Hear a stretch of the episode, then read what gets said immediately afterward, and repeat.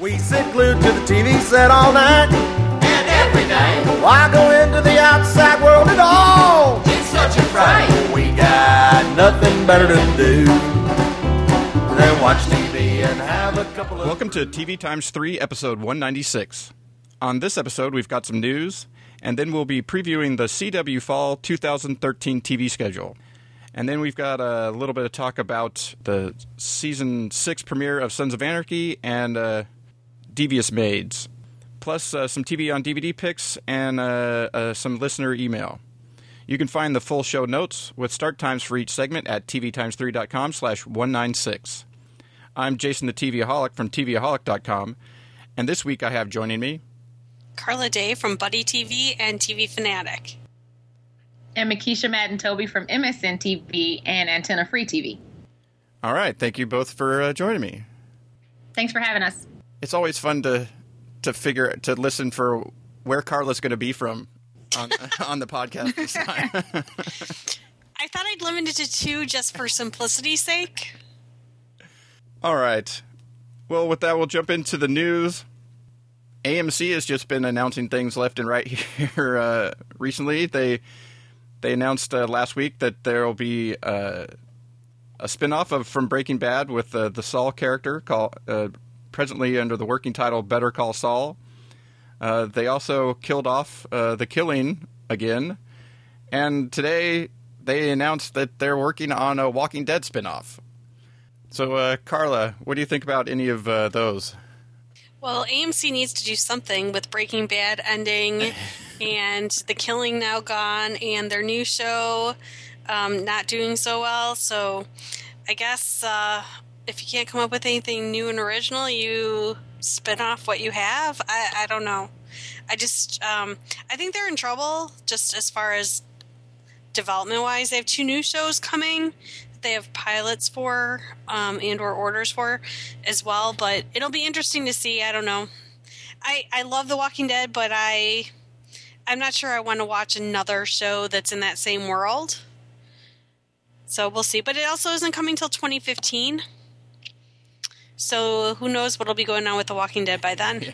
And I don't watch Breaking Bad. Yes, you can boo me, whatever. I just uh, eventually I'll watch it, but I have yet to see it.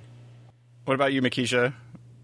I don't really see, I can't see, you know, Better Call Saul being this sort of, I I wouldn't say surrogate show, but a, a good enough show for people who are in love with Breaking Bad. right now. And I'm one of those people, and, and I'm suffering through these last episodes, and I just can't see it with Saul. I love, I, I love Bob Odenkirk. Trust me. I don't, I don't think anyone could, I don't think anyone's ever said, I hate Bob Odenkirk, but, but I don't know if that, if that necessarily translates to he needs a show.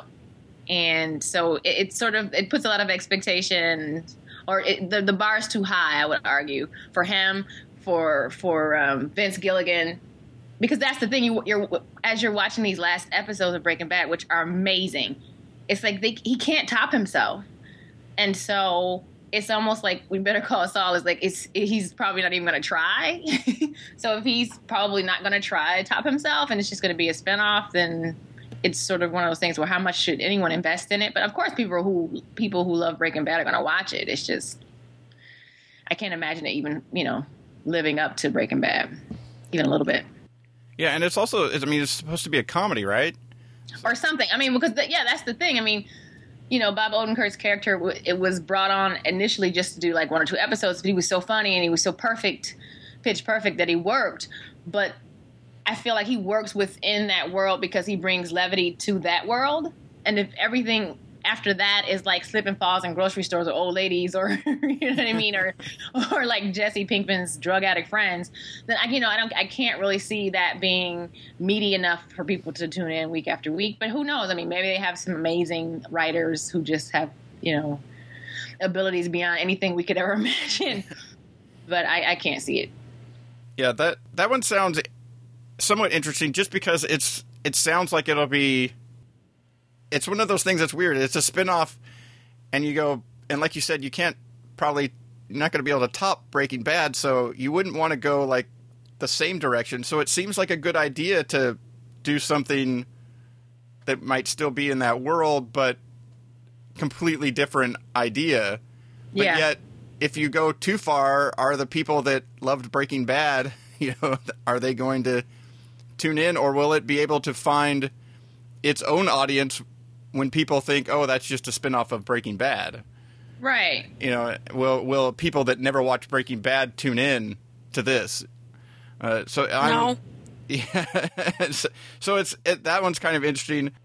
Yeah, it would, be, it would be like the equivalent of, say, like when The Sopranos ended, they were like, "Here's a spinoff for Paulie Walnut, you know, Skunk Hair next on HBO." Like, no, nobody wants to watch Skunk Hair. Like, that's not that's you're you're you're messing up a legacy. Leave some stuff some stuff needs to be left alone. I just don't think. I don't. I That's think an- Breaking Bad's one of those things. That's an interesting question because, like, I've never watched Breaking Bad, but I have no idea who this character is. But from what I've heard from people that do watch it, like, I have no interest whatsoever in getting into that world by watching this spinoff. So then you have, like, the people that never watch Breaking Bad who probably won't watch. you know, maybe some will. And then you have the Breaking Bad people that aren't going to watch because they don't want to see it either. So, I mean, from a ratings perspective, I can't imagine that it's going to be nearly as strong as Breaking Bad. Not that You know, Breaking Bad's been like until this season has been like super high on the the ratings wise, but Right. but yeah the the the one interesting one uh, I do think it's interesting to do a spin off sort of of The Walking Dead of the the idea that I like about that is that it would have no tie to the storylines or characters in any of the comic books. so there would be no complaints. how was it a spinoff? Then? Well, well, it would just it'd be it'd take place in that world. It'd be a whole different set of characters dealing with a whole Oh. bunch of different set of problems. Apparently, I mean, they're still working on it, but yet you wouldn't. So you, you wouldn't have people going, "Well, that's not how it happened in the book." You know, watching Oh, the show. see. That I like that type of idea. There won't be eh, of of the potential of telling these types of stories in that world, but there not being all this controversy or whatever uh, from fans of the comic book and fans of the show and and and, and no spoilers you know no potential spoilers for for what could be happening from people that have read the book uh, i like that is it going to be in Georgia still? No. who Oh. knows where it'll be They're, apparently they were they'll probably film it there but who knows Call where it it'll, something else. where it'll Yeah. be uh, where it'll be set I just don't see how they can come. I mean, I, if they can come up with something that is completely different within that same world, then you know maybe I can see it working. You know, if maybe they do something like the immediate aftermath of like when it started. Um, and you can kind of see how the world goes from like a whole human world and then you know shifts into what it is now um, maybe that would work, but I just I, I just can't see how it would be that much different than humans being threatened by zombies and other humans. You know, I mean, sure there could be different characters, but I don't know. It's interesting. I have Twitter up, and um, Kurt Sutter just put that it's basically going to be that this will it be the end of the franchise. That their greed is going to cause the end of the Walking Dead franchise from being successful. I mean, it, well, it, it could. I mean, it it could uh, water it down some. Plus, they've already started doing longer and longer seasons of the original. So, uh, I don't know. But I mean, think if you think about it in terms of, I, I agree with Carla because even if you just put it in the context of last season, right? Whenever they weren't in the prison and they were in Woodbury, I didn't care. I was like, "What is this? And why are we talking about these people? Go back to the prison. I want to know what's going on with Rick." Exactly. you know what I mean? Like that stuff was boring, and it was like whenever you know what I mean. So that that imagine a whole series like, oh, here's these other people in the town. They have this thing going down, and they have zombies too. Like, who cares? I don't care if it's not Rick and Daryl and Michonne. I'm just really not that interested. You know, the only thing that I could see that could work is if, you know, the governor kidnapped Carl and the two of them went off and, like, created a new Woodbury. I mean, now that might be something I'd watch. Or Carl starts his own town of kids, Exactly. badass kids who like kill zombies. AMC, call me. The the, the Walking Dead, uh, the psych, Psycho Leaders edition. Right, AMC uh, kid kid edition, edition Yeah. like MasterChef's kids. All right. Uh, next, uh, quickly, uh, CBS has renewed Big Brother for a 16th season, which uh, I don't care. I haven't watched any of the previous 15, but uh, it'll be back next summer. And uh, Fox has announced that uh, they are moving uh, the premiere of their new comedy Enlisted uh, to January 10th. Uh, it was scheduled to uh, premiere in November with Raising Hope on Fridays, and while that was sort of a a weird spot for it to be, and while I like I really like Raising Hope and I really liked Enlisted, I don't know that how well they paired up. Uh, Enlisted just seems like the show that should be paired up with Brooklyn Nine Nine Right. to me. Uh, that's one of those things that uh, Fox is, uh, you know, maybe, maybe, Maybe that's what they're really doing is Yeah. waiting for dads to fail Yeah. and I mean, maybe that's that's what'll happen. Is by the time January rolls around, it won't be premiering on Friday in January's either. It'll be moving to Tuesdays. Uh, but uh, I don't know. Though I'm one that I want dads to be like a ratings like I want it to do awesome ratings. Why? I Why? want it to be like the number one new comedy of the year. Why would you want such a thing? Well, I I have this feeling that tomorrow night, uh, as we're recording this on a Monday, it premieres tomorrow night. That given how bad everybody has said that it is, I think there's there'll be there might be an extra curiosity factor uh, that might get it. Plus, there being not a whole lot else at premiering a week early uh, from a lot of stuff, uh, people might check it out. But I think it'll be interesting to see how it does from week one to week two, uh, when there'll be an inevitable drop off, but yet also it'll be a full slate of competition next week. and the second episode doesn't get any better. It is, it is just a waste of a very talented cast. It's, I, I, Yeah. I mean, the whole second episode revolves around pot brownies, and and the whole thing was there was nothing like clever about it. It it felt like bad versions of things that you had seen uh, On better shows. be- yeah, before like there's a there's a, a circle of them after all having eaten the brownies, and I was just like, yeah, this is not that '70s show where the jokes were funny when they went around the circle, you know, type of thing. uh, yeah, it was.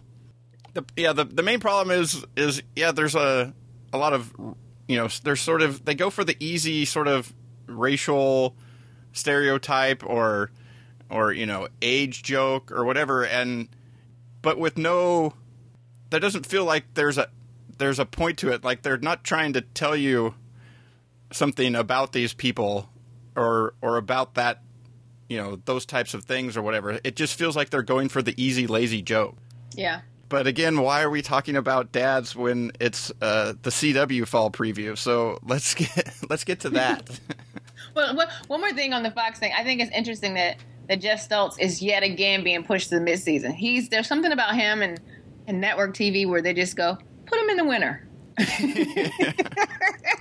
People like him. He keeps getting shows that don't last beyond a season, but Yeah. he just always seems to roll out in midseason. So of course, Fox is putting that show. Well, at midseason, I hope that Enlisted does well because I, I like that. I hope that it continues to uh, to be as you know and build on a pretty solid pilot. And Mm-hmm. uh, I really liked uh, About a Boy on NBC. Oh, and I that's think I think so that good. I could love be good. that. But the stars Yeah. of both of those shows seem to be guys that just can't seem to get a show going. The midseason guys, Yeah. man. So so if if these fail, my my idea is to put them both in the same show Yes. next year. and sell it to over, to the people overseas, so we never see it, and then they don't have a chance. What was that? My phone, sorry. That's the uh, the musical cue to move to the CW Move To move on. Young and fresh. fall Thank preview. you. Okay, so uh, we'll uh, take a look. We're going to take a look at the CW, uh, what what they've got coming for uh, fall 2013. Uh, we'll go over each day and uh, talk a little bit about their shows, and then uh, uh, give some overall thoughts on their schedule, and maybe talk a little bit about a couple of their mid-season shows. And uh, we'll start off with uh, Mondays since that's where they start off. They don't have any Sunday programming. And uh, the CW Mondays will be uh, Hart of Dixie, followed by uh, Beauty and the Beast, uh, both starting on October 7th. So, uh, Mekeisha, we'll start with you. Uh, what about uh, the what about what about Hart of Dixie or Beauty and the Beast? Will you be watching either of those? No. I'm shocked that Hart of Dixie and and Beauty and the Beast were like that CW brought them back, and yet I'm not because they don't have anything else. But I don't, I can't watch either of those shows. So perhaps Carla will have something more constructive to say than I don't like it, and you know, will fold her arms. But that's how I feel. That is sadly just how I feel. How about you, Carla? I watch both. I will continue, I think, to watch both. Um, I don't. Hart of Dixie was one is a show that um, you know, last season I kept watching it, but it wasn't. It was missing something. I don't know. I still haven't been able to figure out what. Um, maybe it has to do with the fact that you know that the love triangle kind of was all messed up last season. So now it'll be interesting to see with some of the new characters that are coming in and with um they they all kind of went their own way over the summer, so when they come back together, maybe there'll be some dynamic that's more engaging. I don't know. So we'll see. I'll I'll watch the first few episodes and kind of go from there. Um, Beauty and the Beast, I really like. Um, it got better throughout last season and more mythology based as far as about Vincent and how he became a beast and her mother and now her father slash real father story is kind of at play. So um, I'm really intrigued to see where they go with that. And now there's going to be a new beast. Um, well, or Vincent is going to come back a new beast because um, Muirfield has been doing experiments on him after he was captured. And so that'll be interesting to see, you know, what this new beast is like. So, is it going to be Beauty and the Beast now even beastier? Yes, or is that, that what they're going for? I think so. And I did find out one of the questions that I at Comic Con I asked the producers, which they were actually kind of like, "Oh, we hadn't really thought about it." But I was one irritate I really had about the finale was that Muirfield like captures Vincent, who's supposed to be like this invincible beast, right? And they capture him in this like netting. So Yeah. I'm like, why didn't he just like tear the netting apart? What was that made out of? beastly nails. Yeah. that's that's what I want to You know, What that I want to know what that netting was made out of because I It had didn't like seem like any special netting or anything, and so they're like, oh. Well, you know, it's Muirfield. They have, you know, they know his strength, so it's some super whatever. They're like, we may have to make a comment about that. So it'll be interesting to see if they do throw that in at some point. But I was like, why doesn't he just like tear it open? It was that was kind of an irritant. But I'm looking, um, I'm looking forward to seeing where that show goes. yeah, I, I have to say it did get better over the course of the first season, but that's not saying a whole lot uh, considering where it started from. Uh, and yeah, Hart, I like Hart of Dixie. I like a lot of the characters and that you know the sort of the small town fun that they have. Uh, but I think uh, the problem is is they I don't know they sort of moved into the love like pentagon or something. I don't know. There was way more than a triangle. There, I don't. I don't even think a, a square would cover it. There was of of the different things that they brought in. So maybe if they go back and simplify, and and that there's also like multiple versions of those triangle type things going in the in the show too. So maybe if they uh, you know I don't know simplify some of those, uh, but I I still find the fun stuff being you know the the wacky events that they have in the town and and all yeah, that like that. all that stuff. Uh, so uh, Except the one in the finale that drove me crazy when they went with the alligator thing and they all got together in their car and went to I that went off the rails for me. that was like that was one of the first times I was like, "Come on, seriously?" Like Really? That was is the first time you said that, Patricia? You are awesome. Uh, well, trust me. I mean, like I have I'm a very forgiving when I watch television shows. I I I'm the type of person when I I'm like okay, I'm living in the world that the creators created and if they have rules and parameters of what is and isn't acceptable, I'll live within that world. Okay. But that was just absolutely like insanely ridiculous and not even funny. I just even for the like- even for the world that they had set up. Exactly. For the world that they said, I'm like, come on, Lavon, really? Like, these people are going to follow you and go do this, whatever that you're. Um, no. I don't know. It was just, I didn't care for that. But the whole, like, Zoe, you know, Wade, George thing, like, I liked when Zoe and Wade were actually together. But yet there was still kind of that Zoe George tension. I didn't mind that she was with him. I mean, their breakup was annoying because it was stupid. I mean, the whole thing that Wade did just there was not really a lot of basis for it, but sure, okay, whatever. So I don't know. I'll be it'll be interesting to see when they all get back together. All right. It is a Car- Carla Day watching TV so you don't have to. or at least Beauty and the Beast. too. And we'll move on to Tuesdays. Uh, Tuesdays, uh, the CWs will have uh, it'll be the originals followed by uh, Supernatural as of uh, October eighth. Uh, but the originals will uh, premiere after uh, the Vampire Diaries on the third, and then starting on the Move eighth, it'll 8th. be on, and then on starting on the eighth, it'll be on Tuesdays, which will be its regular night. So, start with you this time, uh, Carlo. What about uh, the originals or Supernatural? I'm looking forward to the originals. Uh, you know, at first I wasn't quite sure what what to make of the fact that they were doing this spinoff, and I was disappointed that you know the originals were going to be leaving Vampire Diaries and Mystic Fall and go to New Orleans. But um, now, after having seen like the backdoor pilot episode 20 last season, I or 21, whatever it was. Um, I'm actually really looking forward to it. I think it'll be a little darker, more serious than the Vampire Diaries, a little less like teenage angsty, which I'm looking forward to. Um, more like of an adult show, and uh, you know the love triangle on Vampire Diaries drives me crazy. So it, it, it they're not. It doesn't sound like they're going to be doing that in the originals. So um, looking forward to that. New Orleans and Klaus. I love Klaus, and I just I don't know. I just really I'm looking forward to it. And the smile on oh my gosh, what's his Davis Charles Michael Davis Charles Michael Davis. Just the smiley pants. I mean, even when I'm Oh mad, my god. smiling at you, I'm like, okay, enough with the smile. He I mean Enough I with the smile. I mean, his teeth are beautiful, but enough with the smile. Seriously. yeah, so uh so I'm looking forward to that.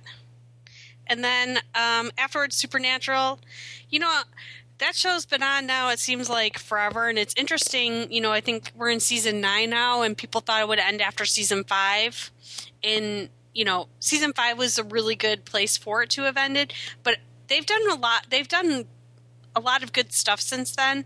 Um, I'm looking forward to this season because the angels are falling from heaven. Um, there's somehow, you know, Jim Beaver is going to be back in some mysterious way that makes sense. And if it makes sense, I'll be all for it. If it doesn't make sense, then I'll be really irritated because I'm tired of these shows killing people off and then bringing them back just for the heck of bringing them back. Um, and Cass is going to be human. I mean, come on. There can't be anything more comic relief than a human Cass. So, it'll be interesting to see. And the boys aren't bad to look at. well, there's that. What about you, Mekeisha?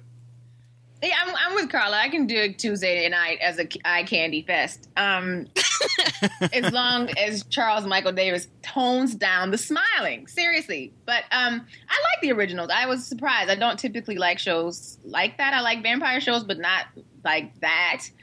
And I actually enjoyed it. I was confused as to why, if Klaus and Elijah and Rebekah are siblings, why they have three different accents. And I. I'm like, are so are they originally from New Orleans? It was very, uh, they were a little hazy on that part, but I know they all lived there at one point, and apparently while living there a hundred years ago or so, whatever, Rebekah picked up a Southern accent that the other two didn't. Meanwhile, Klaus kind of has this British accent, and Elijah sounds like he's from the Midwest or perhaps Seattle. I don't know. It, it just seems like they, if they were siblings, they weren't. They didn't grow up together, but they say they did. So. Um, well, they're like a thousand years old though, so so they picked up these could have accents shifted. I don't know. over the, Yeah, they've just they've they spent a lot of time in various different in parts various of the world. places, and they picked up those accents there. Though I think they have them in the flashbacks too, so I guess yeah, that doesn't really work. No, Right. I never, I never even thought about it. Yeah, the actress who plays Rebekah is uh, from Australia, and Right. then the actor who plays Klaus is British, and then Elijah was born in New Zealand but raised in Canada. So you're gonna hear a lot of accents in that show. Good luck trying to figure out where the actual characters are from, but I don't, you know, don't let that get in the way of the story, of course, because overall I enjoyed it. It was very entertaining as long as you don't focus on that details, you know, details. I also love that apparently New Orleans is like the is hotbed of supernatural energy. Um, True Blood sort of was in New, they're in, they're in Louisiana, but they they spent a season in New Orleans. Uh, American Horror Story is going to be there this coming season.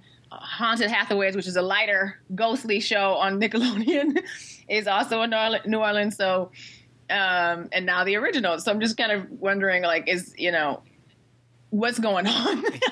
Is everybody like, do we have a supernatural show? Can we base it in New Orleans? I think there. I mean, I know they could get a tax cut for that, but I don't really know in these instant in all of these shows how much of it. I know with American Horror Story they actually are shooting in New Orleans, but I don't know about uh, the originals. But it's just interesting to me that everything is coming out of New Orleans right now. A lot. Anyway. That's one thing I'll be interested on. That is to see because they're not filming it in New Orleans; they're filming it in Atlanta. Okay. Vampire Diaries is. So I'm kind of interested to see how they're going to get that New Orleans feel out of Atlanta. I mean, I know they're doing some pickups and that, and they'll do some shooting in New Orleans. So may, hopefully, Some exteriors, I noticed. Yeah. um, you know, hopefully they'll do enough there that it'll really have Feel that like it. feel. Yeah. Yeah, that that'll be that'll be interesting. Um, I like the extended pilot for the originals because it added in some extra information that actually made you go, "Oh, okay, so that's how they're going to build a series uh, out of it." Because in the you know the backdoor pilot as part of the Vampire Diaries, they spend like you know a quarter or or more of the show actually with Vampire Diaries characters and stuff like that, and so they replaced all that stuff with actual stuff happening uh, with the original stuff. Um, the, but the thing I haven't heard is is what they're going to play after the Vampire Diaries. Is that going to be the extended cut of the premiere, and then of you know, so it'll be sort of what you've already seen before, but but the extended version, or You're talking about on October third. yeah, on October 3rd it's a new it's a new episode so it'll be 101 episode 101 of um, the originals. And it takes place concurrently with what happened in the backdoor pilot that was on the vampire diaries. So it's the same time period but it's all from elijah's point of view. So it, so basically it gives more um, in-depth information about what was going on in New Orleans during that time. And it highlights Elijah, which, you know, or Dan Gillies on TV is fine by me. Yeah, I liked him. I really like him. Well, he's always he, he of the originals. Uh, he's you know he's kind of the. I, I've always liked him better than you know like Klaus. I like him better Uh, than Klaus too.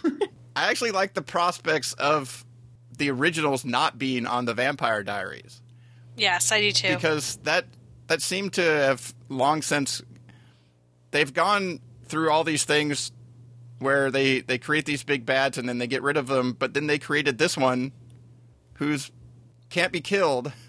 There's only like one way really to get rid of him, but yet they attach killing off a good portion of the vampire race with that. So, you know, uh, it made him be this big bad that you couldn't ever get rid of, really. And so the idea that he's just like, ah, I'm tired of this town, I'm going to go over here.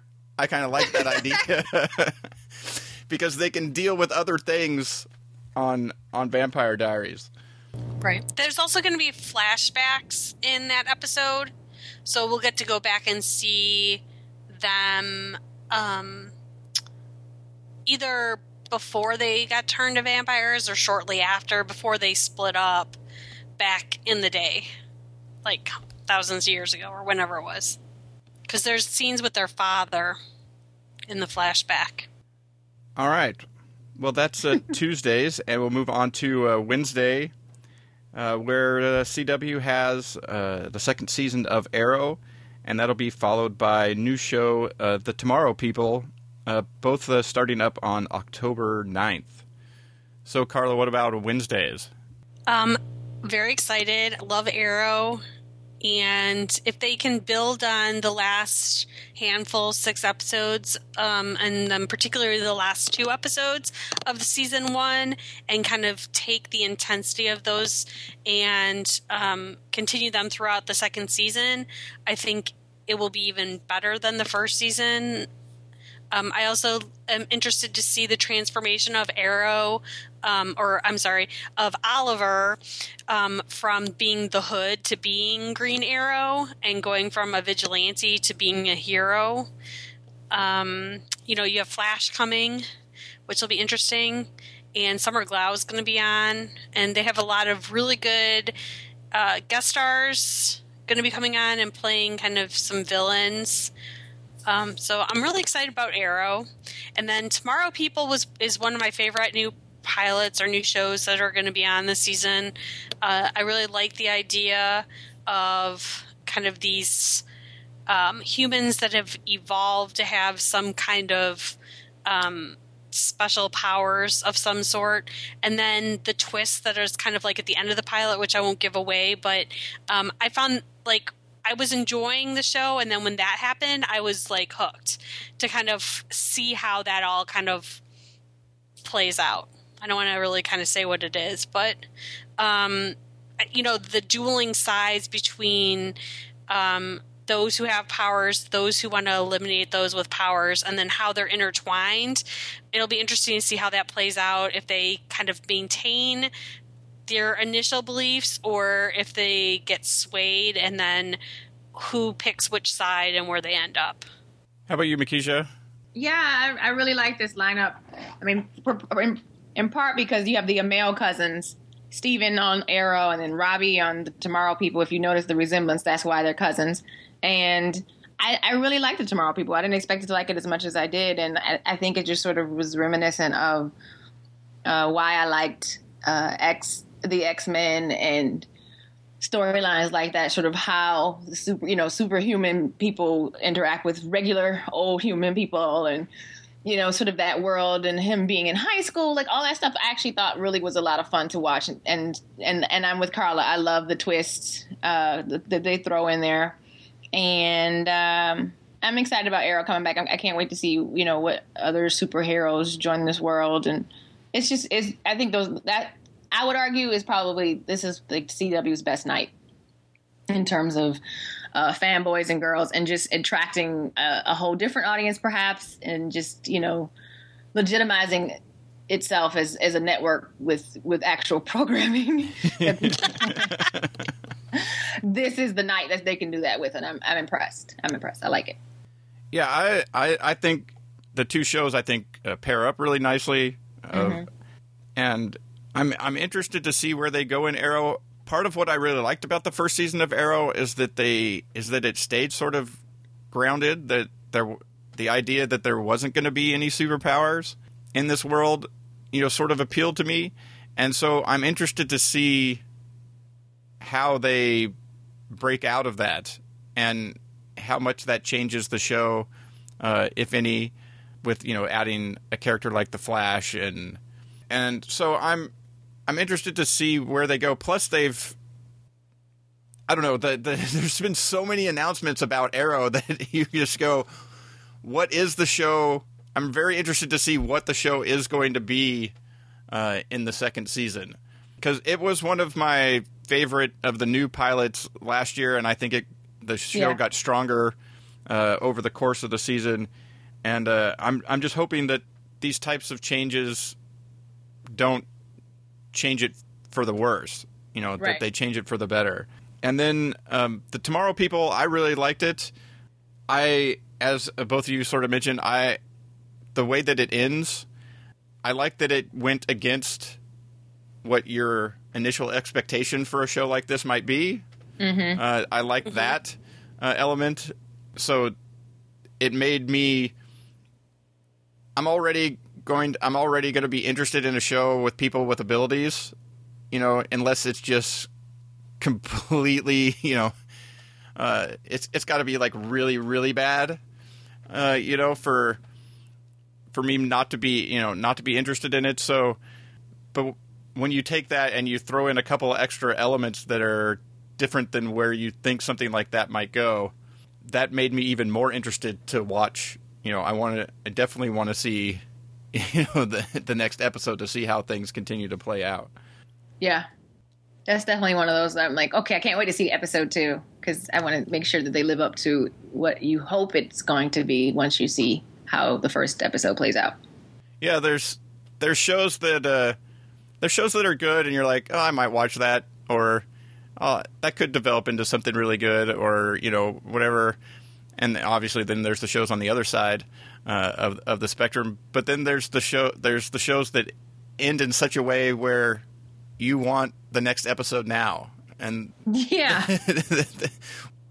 on the you know sort of on the drama side of things, I for the fall, uh, it would you know it would probably ap- appear up there at the towards the top, uh, I guess. But uh, but yet it it definitely had that type of ending where you you're like, oh man, and and as we've noted here before, you know, sort of the uh, uh, you know hashtag TV blogger problems when you watch it in June. and the next episode's not going to be till October.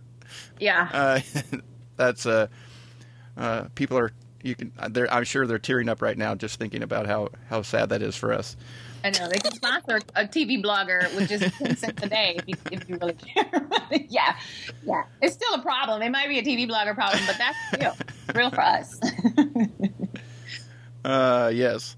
Okay, so I think that's probably right. Uh, probably the strongest uh, overall night, and also with the sort of the other types of things that are on that night as well. I think it's uh, it has a chance to have be a, a really good night for uh, for the CW. Mm-hmm. And uh, we'll move on to uh, Thursdays. Uh, Thursdays, which will be uh, the Vampire Diaries, and that'll be followed by a new show, uh, Reign. Uh, Vampire Diaries premieres on October 3rd, and Reign shows up a couple weeks later because, as I previously mentioned, on uh, the the third, I'm not sure what the heck they're doing on the 10th, but on that night. But apparently, uh, Reign doesn't show up until the 17th. So, Mekeisha, what about Thursdays? I, I like that. I think that that if I, you know, I'd have to say another night that would attract a completely, wholly different audience than the Wednesday night lineup, which I guess is is is obviously more fangirl and boy, but not just fanboy, but but more in that direction. I would argue Thursday night is definitely chick friendly. Uh, you got everybody's favorite vampire show right now, and paired up with the costume drama, which I really enjoy. It was historically based, not that historically accurate, perhaps, but definitely, definitely historically based. Yeah, sort Uh, of I the really- uh, based on you know, based on events or you know, based Right. on people. Right. One of those things. from true life. Sometimes, you know what I mean? Like, Yeah, one of those movies that says based on true events, but we've completely rewritten it so that it makes for an even more interesting movie type of thing. Right. totally. So they took a historical figure and then did whatever they wanted to basically with her. But I, I, I, I still like the the whole Mary Queen of Scots thing is fascinating to me because you know every everybody loves uh, Queen Elizabeth and she sort of is the anti Queen Elizabeth. So, but somehow in watching the pilot they make you like her because she's the younger version of Mary Queen of Scots, and so I love that part of it. I, I really like Adelaide Kane. I thought she was very Eliza Dushku esque, and and she's fun to watch in that role. I did, however, feel sorry for the CW because it seemed like a lot of the costuming came from Forever Twenty One or some other sort of discount store instead of uh, the quality of costumes you see on shows like The Borgias or or you know the Tudors. And I know the CW doesn't have the budget of Showtime or or or you know even the White Queen on Starz and BBC that they did together, but it's still sort of unfortunate that they couldn't get better costumes together for for Reign. But other than that, if you once you move beyond like sort of how um, not as, as ornate the clothes are or costuming is, um, it's, it's it was pretty good. I thought it was a good drama. How about you, Carla? I I didn't like Reign the first time I watched it. I did like it the second time I watched it. And I think it's because I was taken so out of that world the first time I watched it because like there's modern music in it and it even though it takes place, you know, a bazillion years ago, it had modern tendencies to it. Um, I mean, come on, there's like and it'll be interesting to see if this is in they we are getting a new um, version of the pilot, so there could be changes. But I mean, like the scene in the hallway with the girl by herself. I mean, like things like that just didn't really. Um, it just it pulled me out of that world. But then when I watched it the second time, I really was drawn in, and I saw what they were. I because I kind of knew what was going to happen.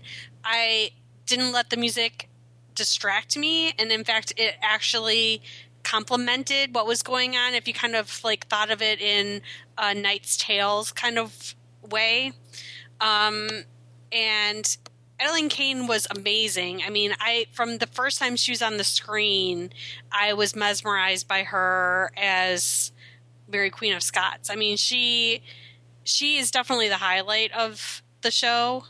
Mm-hmm. Um, and I'm still not quite sure about the whole like love triangle thing that they're trying to do, but um, the love square, right? Well, there's the Mary Queen of Scots and, the, and then Prince Francis and then Bash. Right, and then doesn't he have the prince has a girl on the side too or something? Well, from what I understand, no, he doesn't. Though you're led to believe that he might.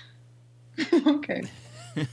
so I don't know. I don't know the answer to that, but based on the interviews that I did, it doesn't sound like that is an issue, really, huh. and that it's not necessarily what you think it might be. So I don't. I don't know if that's true, but that's what when I spoke with um, the actor who plays Prince Francis, um, Toby Regbo, he said that it's not all as it seems. So I don't know what that means. But all he, actors say that for pilots. It's not all yeah. as it seems. I mean, I think they have to so, contractually say that it's not all as, as, it seems because they don't want to do too much. But I know what you mean. I know you actually. Yeah. So I don't know. I I don't think that it's whoever if he is with someone else it's not romantic in nature for sure. I'm i'm pretty sure. But i'm not even sure that when you think that he's with somebody else that he really is. I mean i could totally be wrong but that's kind of what i read into what he said. But um, I kind of think that it's more that you know the her being pulled between the two guys.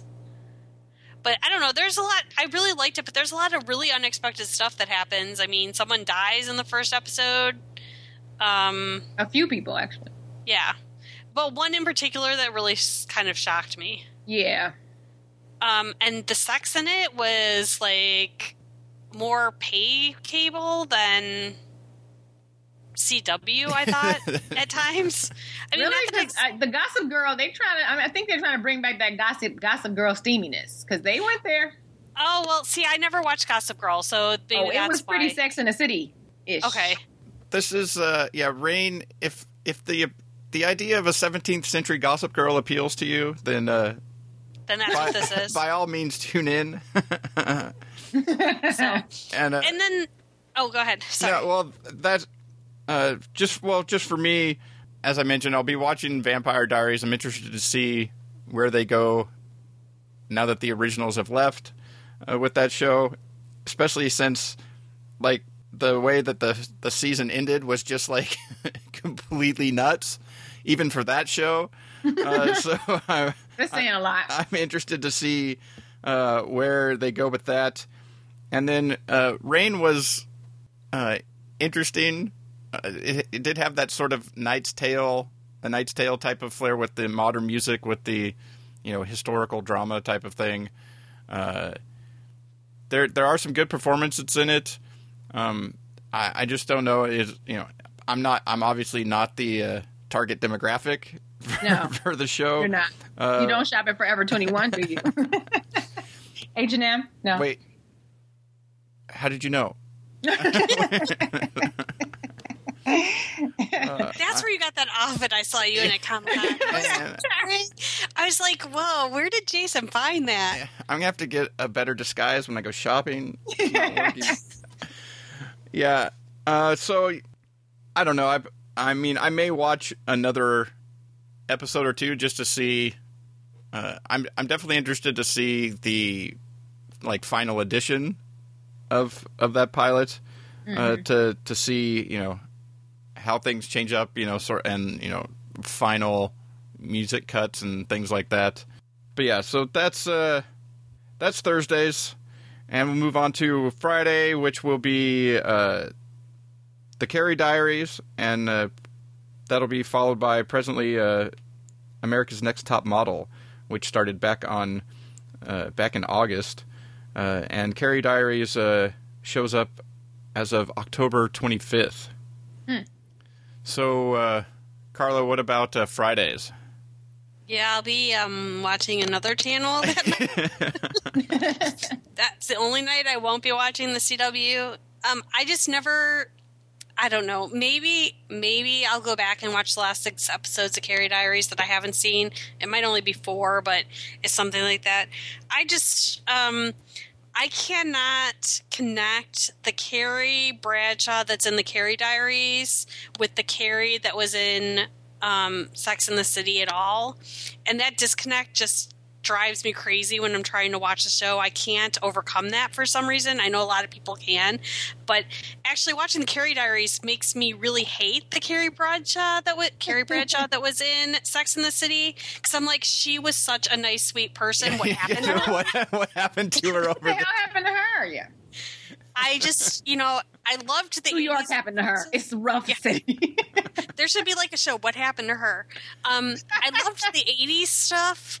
Like when I was first watching it, I loved the '80s music, and you know, I grew up kind of in the '80s, and but I just, I don't know, I just couldn't really get into it. I was hoping it'd get canceled so I wouldn't have to watch the rest, but we'll see. I thought it wasn't. I thought it was a mid-season show, to be honest. I didn't even know it was coming back. Yeah, how, how about you, Mekeisha? My, I don't have the same disdain that Carla does. I thought it was just fun.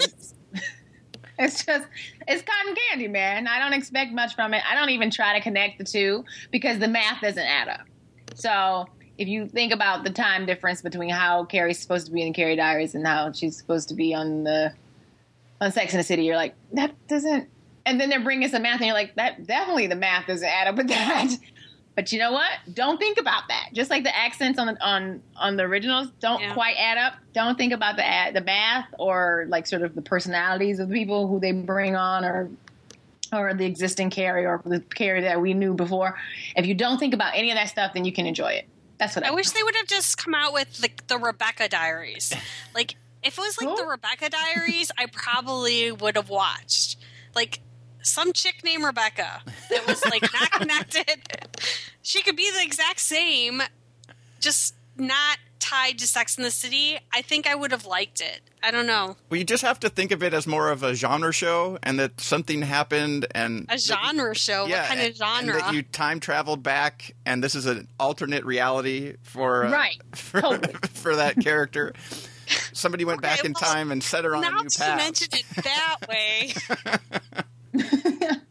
this is the faux the the faux Carrie. yeah, Yeah, because I mean, like I said, if you try to put that Carrie, this young, cute, fresh faced, smaller nosed Carrie, into that Sarah Jessica Parker reality, it doesn't add up because she did, you know, Sarah Jessica Parker's Carrie could not care less about having a family. I never mentioned, I haven't heard her mention having a sister or a dad or, you know, I mean, like she just sort of, these characters, with the exception of Miranda within Sex and the City, were hatched. They didn't, they didn't have families. They just sort of just became to be and lived in New York and became these fabulous or not so fabulous people. And and with Carrie Diaries, there's actually like connections to things beyond your friends and shoes, and that's fine too. But I, like I said, you kind of have to treat it as a whole separate thing. You can't look at it as like an actual prequel because then it won't make sense. you just look at it like an independent show that happens to have the same world and same names, then you're fine. Yes, uh, or in the early '90s, there was something really, really bad that happened. Well, yeah, we, we, we if you watch Sex in the City, you know some stuff happened to Carrie. Like, there was a lot of stuff. So in addition to her just being a New Yorker, like stuff happened, but you can't look at her as that.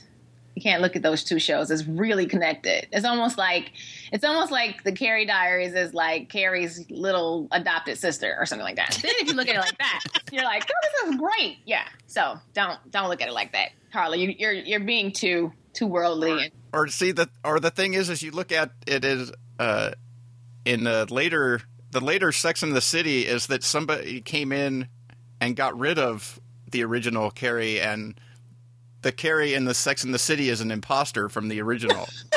she just She's an identity theft. she, she, she just took over her life Carrie. and uh, Yeah, it's very Mr. talented Mr. Ripley. Very. yeah, look at her like that, Carla. Then then you'll love it. yeah. I don't know. I think I'll stick to watching Strike Back. yeah, I, I probably, I probably won't be. wa- wa- I probably won't be watching uh, the the Carrie Diaries. I I really liked. Really, Jason? Yeah, well, I really liked the pilot. Uh, I like the whole '80s aspect. I think they did a really good job of sort of recreating that era without totally going, "Hey, look at us, we're in the '80s." It felt, uh, you know, it felt like they did a really good job with that, and that was the type. That was more of the type of thing that interested me in watching the show. Uh, really, uh, was watching that, and so over the first few episodes, that became like not enough you know, to like keep watching the show with all the other things, and you know, pretty soon I was behind, and it just got dropped. Then it was, you know, it just became too far behind, uh, and too many other things, too many new things coming that it's just, you know, not for me. You know what I liked? I liked the Saturday Night Live parody of it with The Sopranos in the 80s. That was brilliant. that was brilliant. All right, well that'll uh, that'll wrap up our uh, look at the CW. There, since they don't have programming on Sundays or Saturdays. Uh, Remember when they used to have a, they had a show on Sundays? Remember that? yeah, the, the, I think. Well, when they even when they first merged, didn't the first year of the CW they tried to do Sundays? first couple years, I think they had Sundays. But then they were like, wait a minute, how much is this? And they were like, no, get rid of it. Yeah, uh, Well, they they they subcontracted out this those shows on Yeah, that- Sundays. that was though. the- they weren't they weren't actually CW shows. They some third party paid to program those. No, they had an original CW With show that was like about some show, and it was like about some family in South Africa or something. I mean, it didn't last. Well, yeah, there That was, was like- there was that one too, but there was also a couple like uh, the Kristoffer Polaha show with the where he was uh, the val- something about Valentine's or something or, or whatever that was, uh, and uh, there was one of his one of his many shows that he's he's another guy that has gone through a lot Yeah. a, a lot Yeah. of shows. Uh, but yeah, they had a couple of shows like that that were produced by another you know another company. And uh, yeah that that Sunday night stuff didn't work out. Uh, but but overall uh, Mekeisha what do you think of uh, of sort of the the CW's offerings going into 2013 I think overall, it's stronger than it is weak.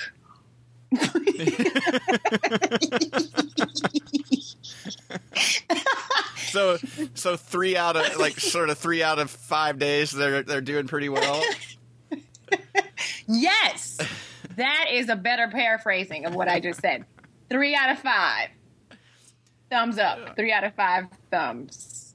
or some three out of five stars or something. I don't, you know, work with that. But three you know I mean. three thumbs up or something. Three out of five thumbs up for other people's thumbs. I mean, I don't know. I'm just saying that if, compared to past years, I've seen worse from them. So this isn't bad. Three three out of five ain't bad, man. That's not bad. Yeah, I have to say they don't have uh they don't have that one show that is just extremely bad like from the get-go. Right. Uh they I mean there's people that have you know problems with Reign or you know I, I you hear sort of some good, some bad, but there doesn't seem to be a universally hated show. like out of their new offerings this year, which is No. for them, I At think least a- not for the fall. yeah, well, We're talking about mid-season later, right? But not the fall. is a- No, but I think I- that's a step in the right direction for them. You know, sort of. Uh, what do you, What do you think, Carla? I think this is the strongest new lineup that they've put out in a while. Reign, I think, will be the show, the new show that'll be most um, questionable. I'm not sure how well it pairs with the Vampire Diaries, but I think it's one of the better pairings that they've had over the last few years. Um, you know, if they can draw kind of the people that are watching the Vampire Diaries for the love triangle stuff versus, you know, I'm not sure that they will the people that watch it for the genre side of it. Um, Mondays, I think, is their weakest night probably, but Tuesday is strong, Wednesday's strong. Well, Friday's definitely their weakest, I guess should, I should say, but I don't I don't really consider their Friday to really be um A contender. yeah, they've never really programmed Friday strongly. No. Um, I mean, Nikita was an awesome show, and I think Nikita is actually better fit for Friday than Carrie Diaries, maybe. But um, Did you watch Nikita last season? Because yes, that was hot Oh. trash. I liked it. So, you know, Hot trash. it'll be interesting. that, You know, they do still have six episodes of Nikita to put sometime this fall. So if something falters, they have something to put in there. Um, but yeah, I would say Friday's the weakest. Monday, you know, yeah, you know, it's kind of those are both shows that'll be like kind of like I could watch, or if I don't, it's not like the end of the world. But then Tuesday and Wednesdays and Thursday are all pretty strong. Mm-hmm. Three out of five. There's none of them do I would I would I mean to be honest if I had to say what do I think most likely would be canceled for next season I, I don't know I probably would say like Carrie Diaries barely made it on the schedule this season and I don't think being on Friday is going to be any help to them Good point. this season Yeah, especially when they have things like spinning off the Flash and stuff like that, where they're they're expanding into. They're gonna have they're gonna have like uh, either the the chick shows or the superhero shows. like that'll be like That's their what the CW does well. yeah yeah That's that is. I mean, and what's wrong with that? But I think when they try to get too creative or too ambitious, it comes back and bites them, as is the case with Carrie Diaries. It's just You know, It'll be interesting. I mean, like Beauty and the Beast was on, kind of was also kind of borderline show, and I don't think Hart of Dixie is going to be a good lead. I mean, I don't think it's a bad lead in for it, but I don't think Hart of Dixie is going to help Beauty and the Beast get stronger in its viewership this season. The big thing will be is you know it has really strong fan base, so if those fans got people to catch up over the summer, you know, it could be in a better position than like Hart of Dixie or Carrie Diaries, which I was surprised that they that the CW didn't do more promotion over the summer to get people to catch up on like the Carrie Diaries and Beauty and the Beast, but be interesting to see. Yeah, I think that's going to be something that the networks are going to start doing maybe more, especially early on in the in in a show's run of of making a first season of a show available everywhere. Like just any any old way you can get get it out there uh, for people to to catch up on because there's been granted, you know, we're talking more cable type offerings and stuff like that, but there's been a lot of shows where, like something like Sons of Anarchy, where the audience keeps growing, but that's Right. because every year more and more people keep hearing about it and have plenty of opportunities to catch up on things like Netflix and stuff like that, and then they get invested in it, but don't want to wait until you know three months and or six months or something like that till that season shows up where they can watch it all at once. Uh, so Scandal is another really good example that's on the network. That you know, it had a short first season, and a lot of people caught up, and then season two was awesome, and they really got into social media and that. And now, I mean, I keep seeing so many people I know who didn't watch who have caught up over the summer. yeah, it could, That's because they immediately and very smartly sold their syndication rights to BET. And, and a lot of people, I know a lot of people who watched season two and hadn't even seen season one, which I would argue you don't even have to. Uh, Right. Caught up on season two on BET, and, were- and and they were like, "Oh my god, this is amazing! Can't wait to wait to watch season three. So they were very smart. I, yeah, you're, I'm with both of you guys in that CW needs to to ca- tap into that. They're part of the they're tar- part of the CBS Showtime family. Make it work. Like go somewhere, put something somewhere, and do something, please. because I'm interested to see how some of the things on uh, NBC work out that way. NBC has put a lot of things like Revolution and past seasons of Parenthood and stuff like that have been out online or on demand. Uh, you know, full seasons Right. to be able to to watch. So I'm interested to see if that has any, you know, people if if the audience sort of grows on any of those shows for uh, it, it just seems like a a smart thing to do. And uh, lastly, a little bit, uh, they've got they've announced a couple shows for uh, for mid season. Uh, CW has a show called The 100, and another one called uh, Star Crossed. It's called The Hundred. Yeah, Sorry, Jason knows why I was why I said that. yes. At at Comic Con in the press room, they made a point to come around and tell us all that it's the hundred, oh not- man, not the 100. did yet- they breathe it into your face with hot onion breath at the same yet, time? yet they Pretty much. Yet instead of calling it the hundred all spelled out, they decided to change the. That's the thing is it was originally called the hundred with the word the and the word hundred, and then they changed it to the and the number one hundred. Which, when you see the number one hundred, you pronounce it one hundred, and yet they want you to call it the hundred. So they, uh, it was. Uh, yeah, it it, it was it was it was one of those things that it took me a second where I was like, wait, they want us to do what? like I was, isn't that what it's called? But wait, oh okay, but yeah, but uh, silly silly name stuff aside, it's actually my favorite of the CW shows for this TV What? season. Are you crazy? I, I'm sorry. I take it it's not yours. No, for several reasons. How do you really feel? How about how about one of them? What what is one? It wastes Henry Ian Cusick's talent. wastes his time and talent, and you're like, he's in this? What? How many payments does he own on his like own on his car or something? I mean, like it's just like, why is he in the show? That's strike one. I didn't believe that they would like send these kids off to Earth to do whatever they were doing, and that these kids who've never seen the sun come off the spaceship and they are not at least like blinded by the sun a little bit. Like they're just all like, "Ooh, fresh air," and they jump down and party. Like it, it's sort of like it's it's sort of like what Carla was talking about, like when she first watched Reign, and it threw it was all like hip hoppy MTV friendly, like too current too modern. I felt like the hundred, even though this is supposed to be like in deep into the future, right? At least hundred years from now, at least hundred, not one hundred, uh, just hundred years from now.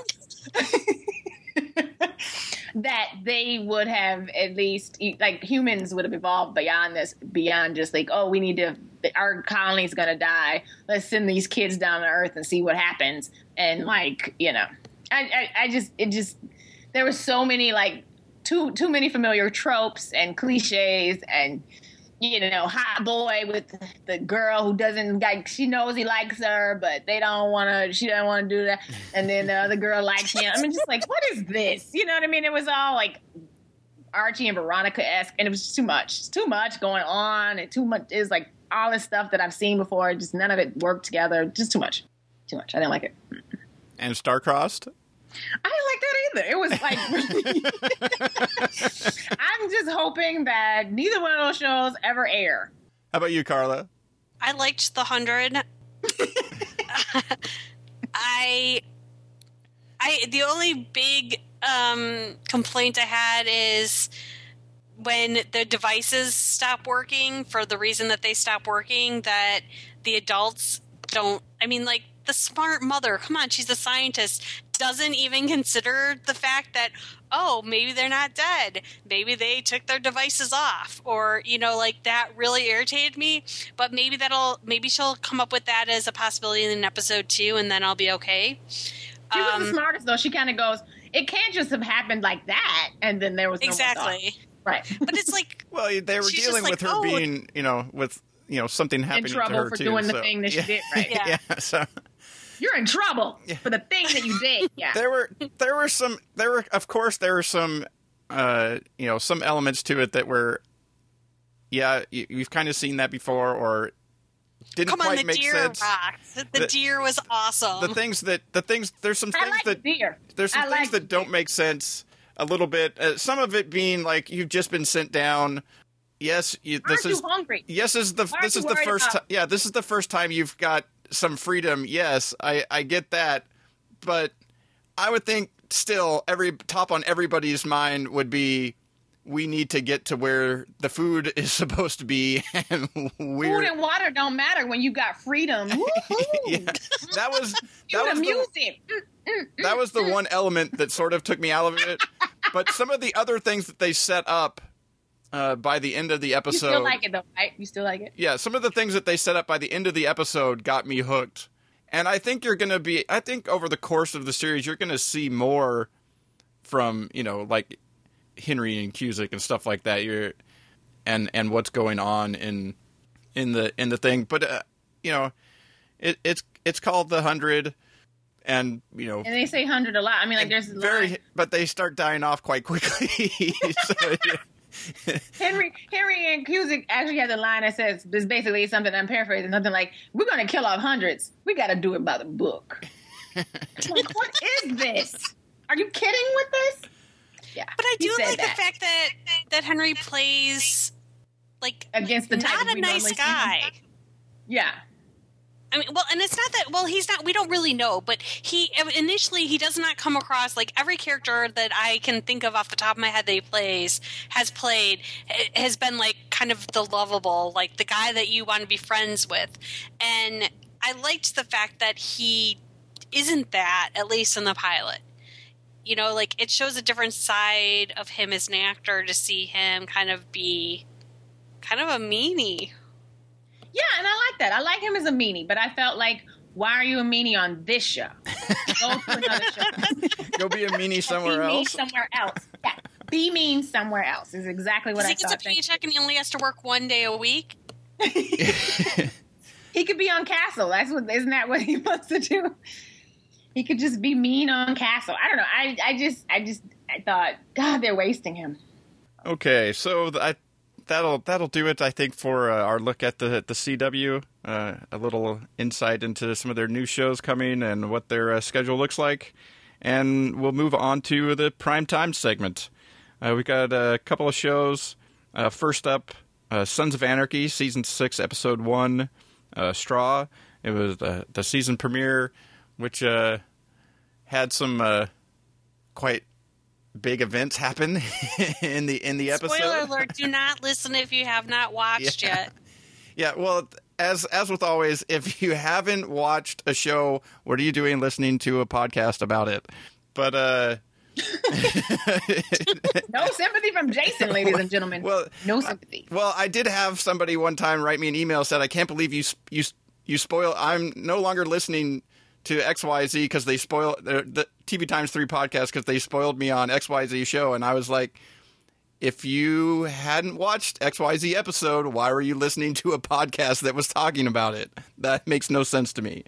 So, uh, so yes, as with all, if you hit the prime time segment, spoilers abound. like, we didn't spoil stuff for previews in the CW stuff, but when we're talking stuff in the prime time, spoilers are definitely going to come out.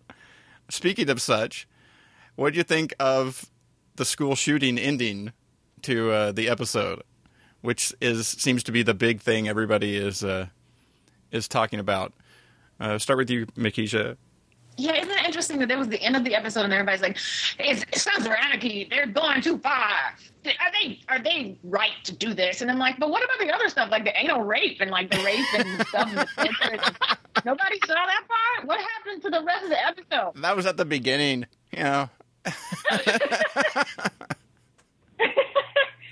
you know what? I had you had to hand to him. I love that Sons of Anarchy is like look like like no Vaseline. We're just coming out of the gate like just raw and angry and like with shootings and anal rape and a bunch of stuff. And that's how they roll. And I, you know, if you don't watch it, like you said, you don't listen to a podcast if you don't want to hear spoilers. You don't watch Sons of Anarchy unless you you are ready for that kind of action and violence and and realism in that particular world realism anyway. And and I I I like Sons of Anarchy for that. I'm not a huge fan of the show, but I like that they're not afraid to tackle things like that. Like I said, but I that was just it was fascinating to me that none of the other stuff offended people, uh, but the shooting did. Uh, but I, I liked, I love Donal Logue. I mean, I, I pretty much have now, I've, I think, officially seen him in all of his 80,000 guest starring turns this season, uh, including Vikings and and Copper. So I love him, and I love that he's making his hair and beard work for every role. Somehow, somehow long hair, long beard, it applies everything. So I can't wait to see when he um, when he guest stars on Devious Maids as another maid. So it's it's just it's I love I love Sons of Anarchy. I, I think I, I, am curious to see though where where can it go beyond this season. But um, uh, so far I like what I see with season season five. Right, this is season five. Yeah. Yeah. Well, season six. Season six. Next season's supposed to be the last season, so so they're they're getting towards the end now. Yeah. And, uh, so and it you, feels like that, right? It feels like they're gearing up to something. Yeah. What what did you think, Carla? Well, when I first watched it, I was in a big ballroom with people and, um, you know, watching on my computer. And when that happened, I like was just in such shock because I had no clue that it was coming. I had no idea that it was a controversial episode. Like, I mean, I saw it initially at TCA. So, um, I was just kind of like, whoa, what is going on? Um, and I was really confused. And I would and I watched tweets when it was kind of um, going on to see if other people were confused because I was like, "Who is this boy?" Right? Yeah. Like at first I was like, "Is it Abel?" Yeah. And I was like, "No, okay, Abel was at the table and he was younger, so it wasn't Abel." I was like, "So was it one? Was it Opie's son?"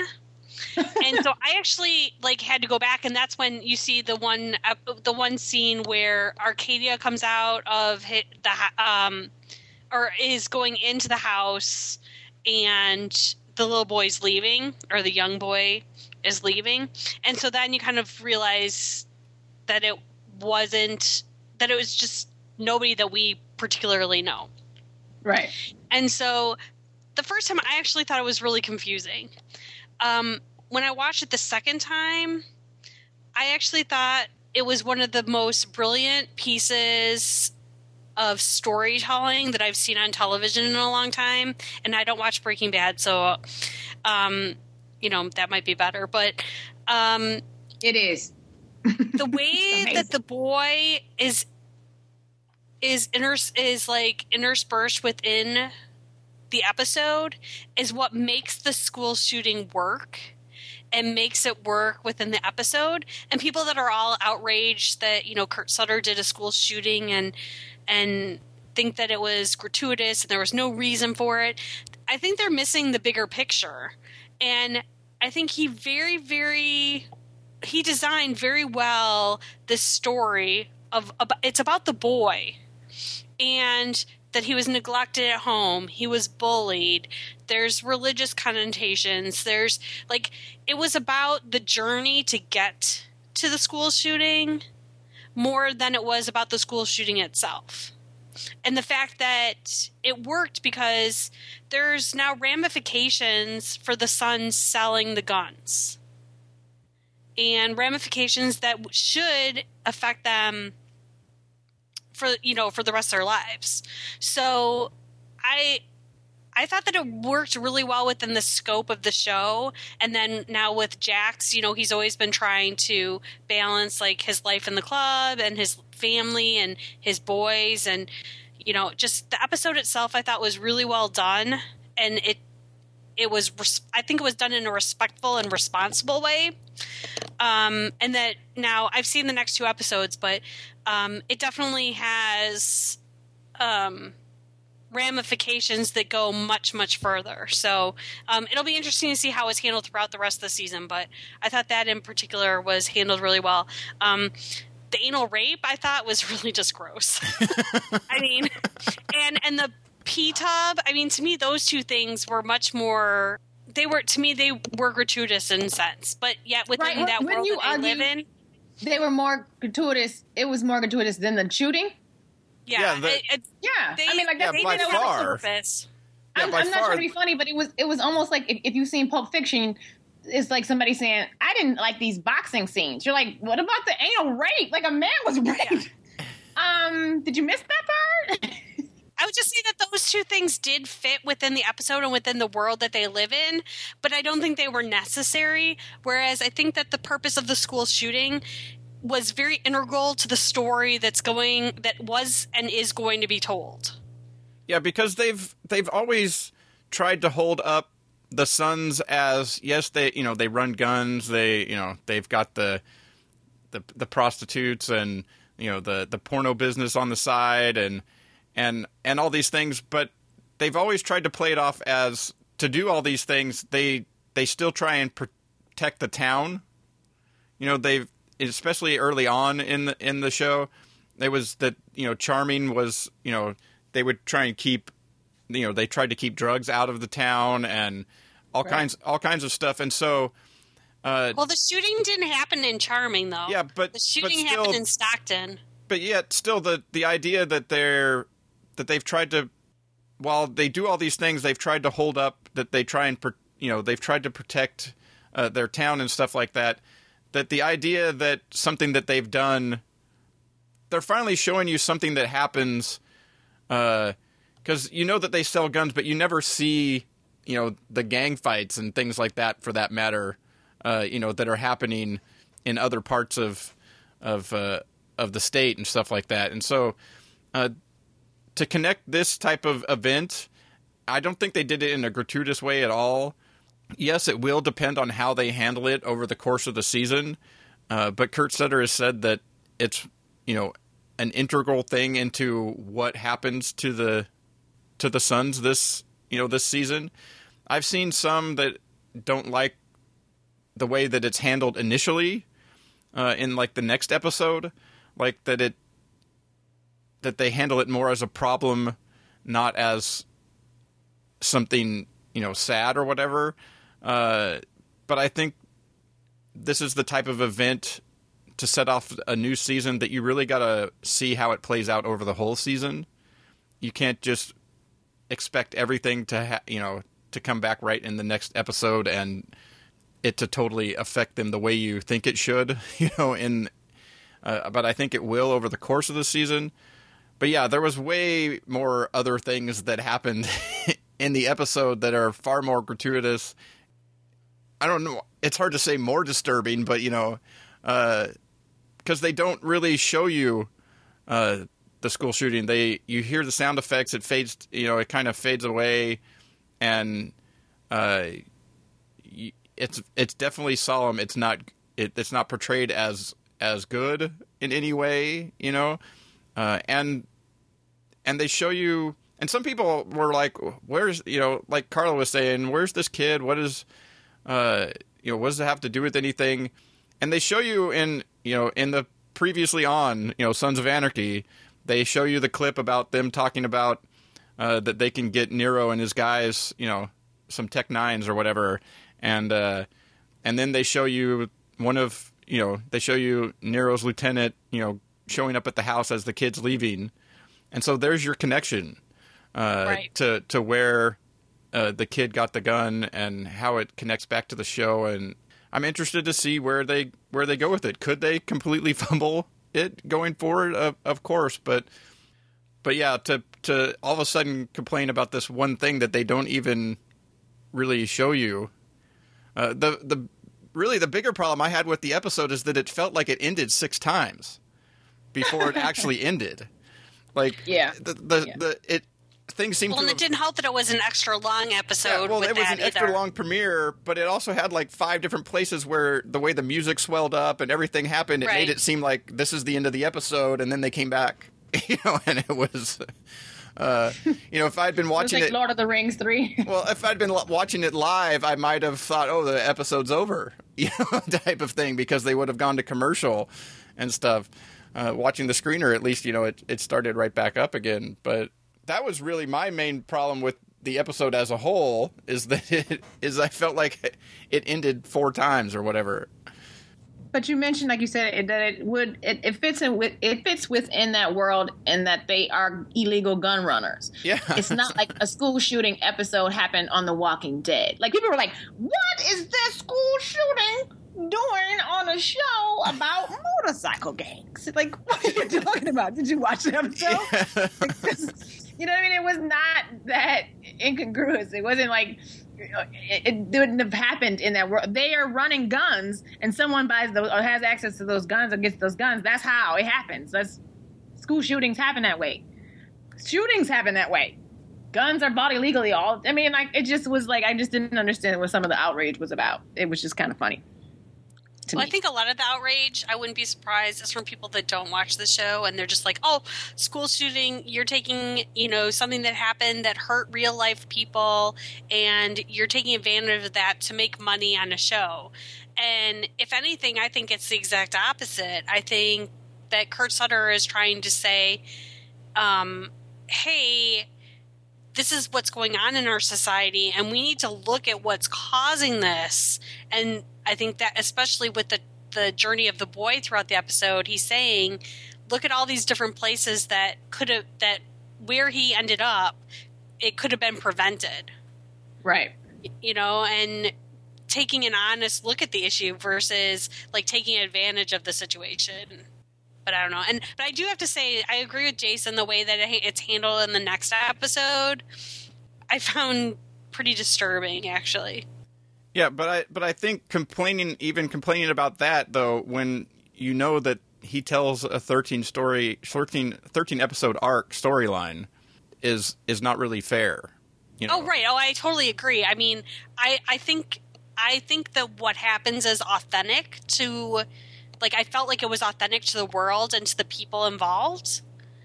Um I'm not going to say I wasn't disappointed that the choices that were made were made, but I mean anytime you watch Sons of Anarchy, I'm pretty much disappointed with decisions. so, I mean, that's why I'm not a motorcycle gun runner. Yeah. Oh, is that why, Carla? I'm Yeah. sorry. That's for other reasons. Uh, I can't wear my Forever 21 I'm glad you clothes clarified that I got from Jason. yeah, that's it just yeah, we can all dance on Reign. and and and the hundred, we can all dance as background dancers Yeah. because that's what it's about. The dance. All right. I think uh, that's about Sons of Anarchy. I'd be interested to hear, you know, out there though uh, from listeners uh, what they thought of uh, the episode and uh, of of Sons of Anarchy, the of the season six premiere. And uh, you know, you can always uh, drop us a comment at the website or uh, send us an email to feedback at uh, tvtimes3.com. And we'll move on to the next show, uh, which uh, also revolves about around murder, but in a completely different way. Uh, Devious Maids season one, episode twelve, "Getting Out the Blood," which is the the penultimate S one episode. Next week is the season finale. And uh, Carla, what do you think of uh, of of the first season of Devious Maid so far?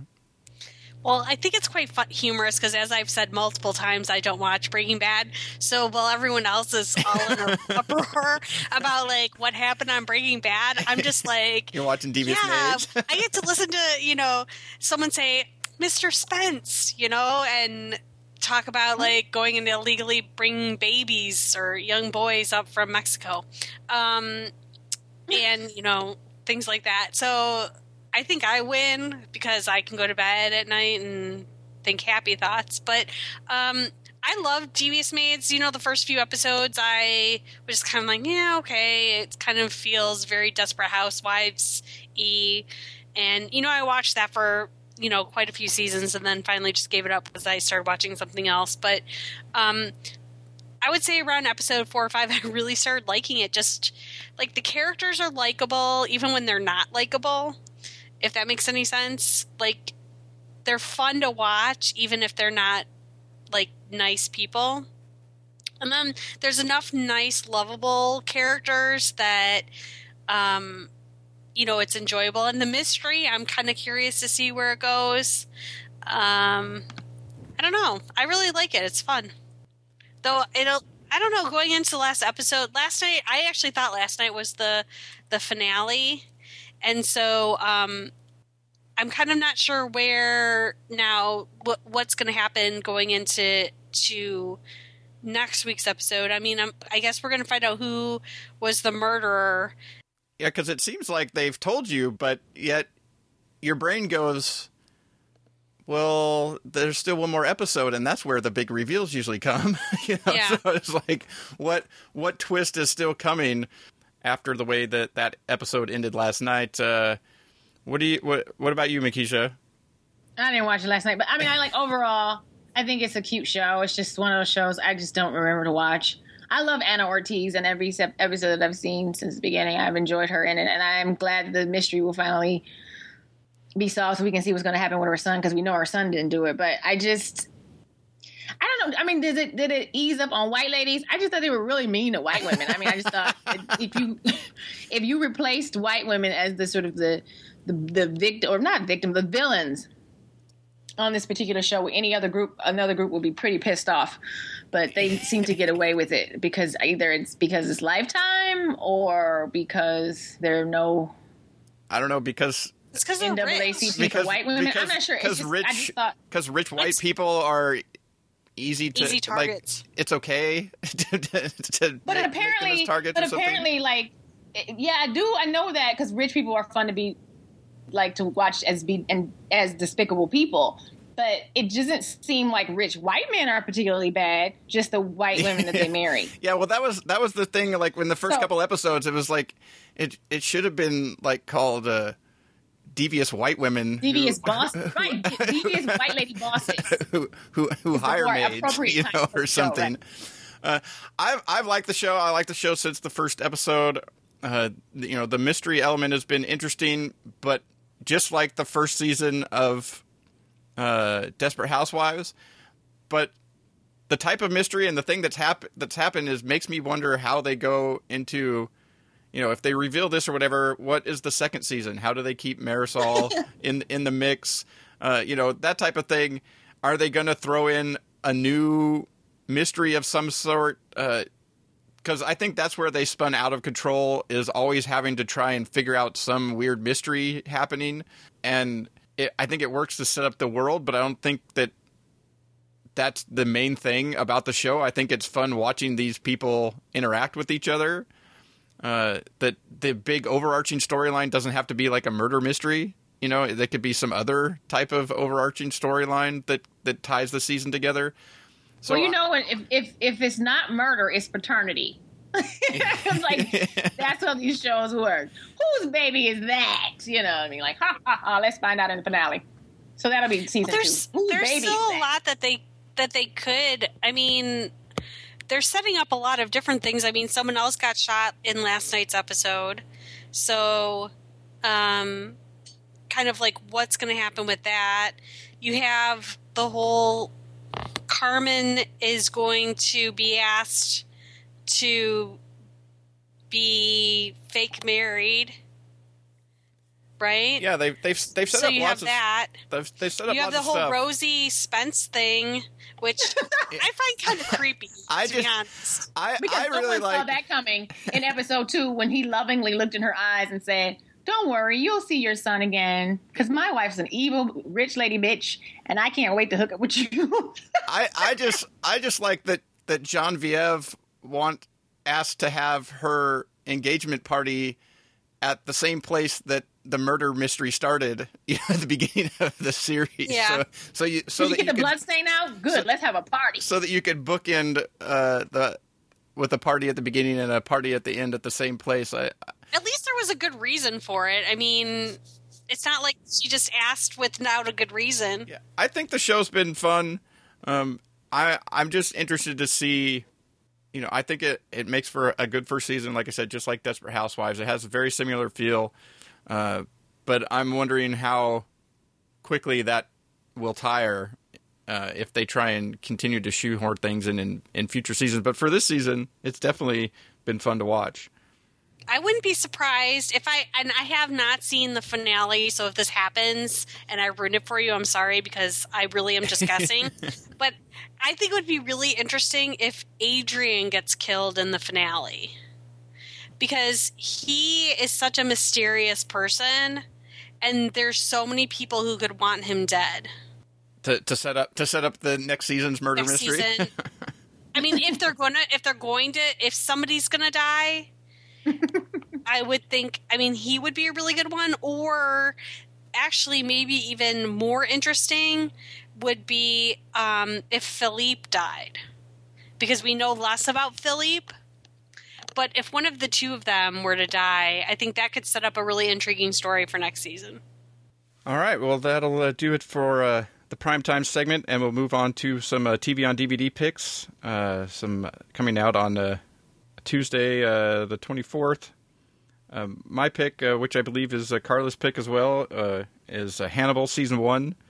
Definitely worth getting and watching, and as we've mentioned before, catching up before the next season, which there will be one, which I'm very happy that that the the show squeaked by into a second season, and also wanted to mention, which I believe is going to be one of uh, Mekeisha's picks, uh, Modern Family season four uh, Blu-ray. I have a giveaway for it uh, running over at uh, tvholic.com, and we'll have a link to it in the show notes uh, if you're interested in uh, possibly getting your hands on a free copy of that. And uh, so, Carla, what did what what did you think about Hannibal? I really liked Hannibal. It was um, visually one of the most um, stunning uh, shows on TV last season. It just was really the visuals of it was amazing. Um, it was creepy, and I have to say I have to agree with people who have said you want to marathon it um, without marathoning it. Um, you know, like one or two episodes at a time is probably all you'll want to watch um, because it is pretty disturbing at times. But the relationships between um, the characters are just kind of mesmerizing to watch and watch how people are played and manipulated. And it's definitely a show you have to pay attention while you're watching, though, or it can get very confusing. If you look away, you might be like, wait, is this a dream? Is this real? Because, you know, there's um, some of that going on. But um, it's if you like creepy, it's definitely got that going for it. If you like mystery, it's got that, and the acting is great. And like I said, the visuals are definitely um, outstanding. And Mekeisha, what are your picks? Oh, for this week and next week, or did we do? Were we just doing one? Uh, which, remember. whichever you'd like to mention. well, because I liked Grimm season two on DVD uh, for this week. If people are looking for something to get this week, uh, because I, I thought that the show took a sort of more serious, darker turn, but not without with, without I, I would argue taking itself too seriously, which is always good with a show like Grimm. And then uh, Behind the Candelabra, which um, is out this week too. This after yeah Tuesday, um, and I, I it cleaned up last night at the Creative Arts Emmys. It won eight out of nine of its uh, uh, nominated. Uh, or eight out of the nine of the Emmys that it was nominated for. So that that right there says that you know it, it was just an amazing piece of television, and you can definitely see it if you if you've ever seen if you haven't seen Behind the Candelabra, definitely see it for no for if for no other reason than Rob Lowe, who's amazing. But um, Michael Douglas is also really really good at, at it, as is um, Matt Damon. But um, it was initially supposed to be a movie. Soderbergh had pitched it as a movie, and he couldn't get anybody to buy it. So it was, it's pretty impressive that HBO saw it, and I'm glad that they did because it was it's a really good piece of television in terms of television movies entertainment in general. And then, like you said, I, for next week, a Modern Family season four. I really enjoyed the season, even though a lot of people were saying that the show sort of slipped and it wasn't as funny or wasn't as irreverent as it had been in previous seasons. I thought it had some pretty golden episodes, like uh, Claire going back to her college reunion and Gloria having the baby and Gloria's ex-husband finding someone else and like just it wasn't every episode was not a slam dunk no but I thought overall season 4 was pretty fun to watch and, and I think they made up for any any weak episodes with the with the finale that they had which was a very impressive finale when Phil's mom dies so I just I liked over overall I thought season 4 was just as entertaining as the past ones Yeah, yeah, definitely. And for me, uh, as I, I mentioned, uh, you know, Hannibal, it, definitely something to catch up with. But for me, comedies tend to be the things that I I purchase on DVD because they are inherently rewatchable. You know, uh, once you watch a drama, it kind of I don't go back to it a lot. You know, I'm looking forward to, to the next season. But comedies, you can go back and watch over and over again, and they're still funny. Uh, so, de- yeah, that's that's definitely a, a good one. And as I mentioned, uh, look for the link to the uh, giveaway in the show notes. And uh, we'll move on to the last segment, a little uh, listener email. Uh, we got a, a message sent in, which I thought was interesting, and uh, and so I'll uh, read it here quickly. It's from uh, Andrew in Canada. He says, "Hello, all plus occasional extras. Really love your podcast, and even the stuff I'm not watching is interesting when you guys get into it. Well, uh, thank you, Andrew, for that." And uh, he mentions uh, that he was listening uh, to uh, one of the recent podcasts, and that I'm not sure who it was. I'm sure somebody probably made the the statement that he says since it is CBS uh, that they mentioned it's CBS, so I'm probably not watching anyways. And uh, it brought up a question for him since he's from Canada that uh, he wanted to know if do people watch networks or do they watch shows, uh, especially now that uh, uh, PVRs are so prevalent uh, that you know he, he basically if a show looks interesting to him, he records it, and he doesn't really worry whether it's on you know CBS, NBC, or AMC or CTV. He says that he gave up on uh, Revolution and the event not because they were on NBC, but because they were bad.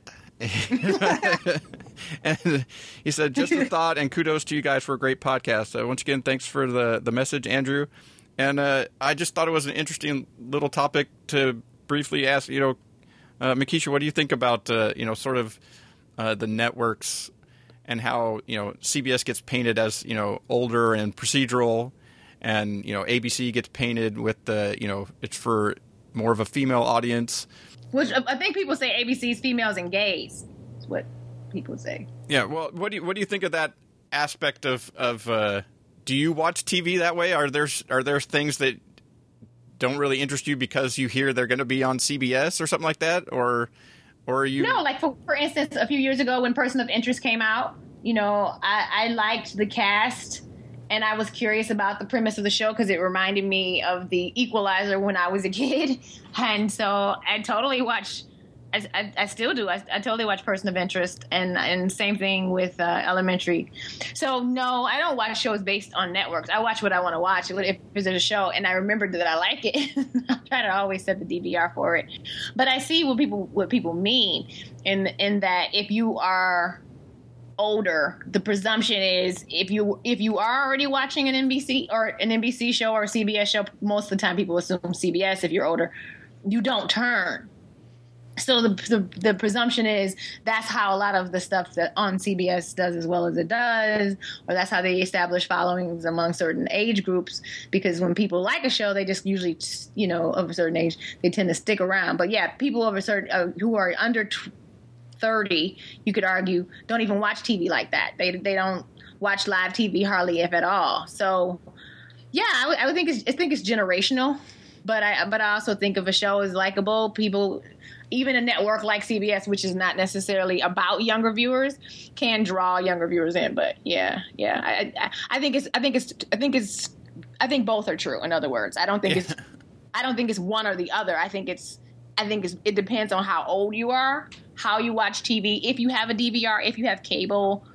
all that stuff plays a part because I think when you have more options and you have a DVR or you have cable, you're more likely to be more selective about a show versus if you have you only are getting about 10 channels, you probably just keep that channel on and just watch whatever is on that night.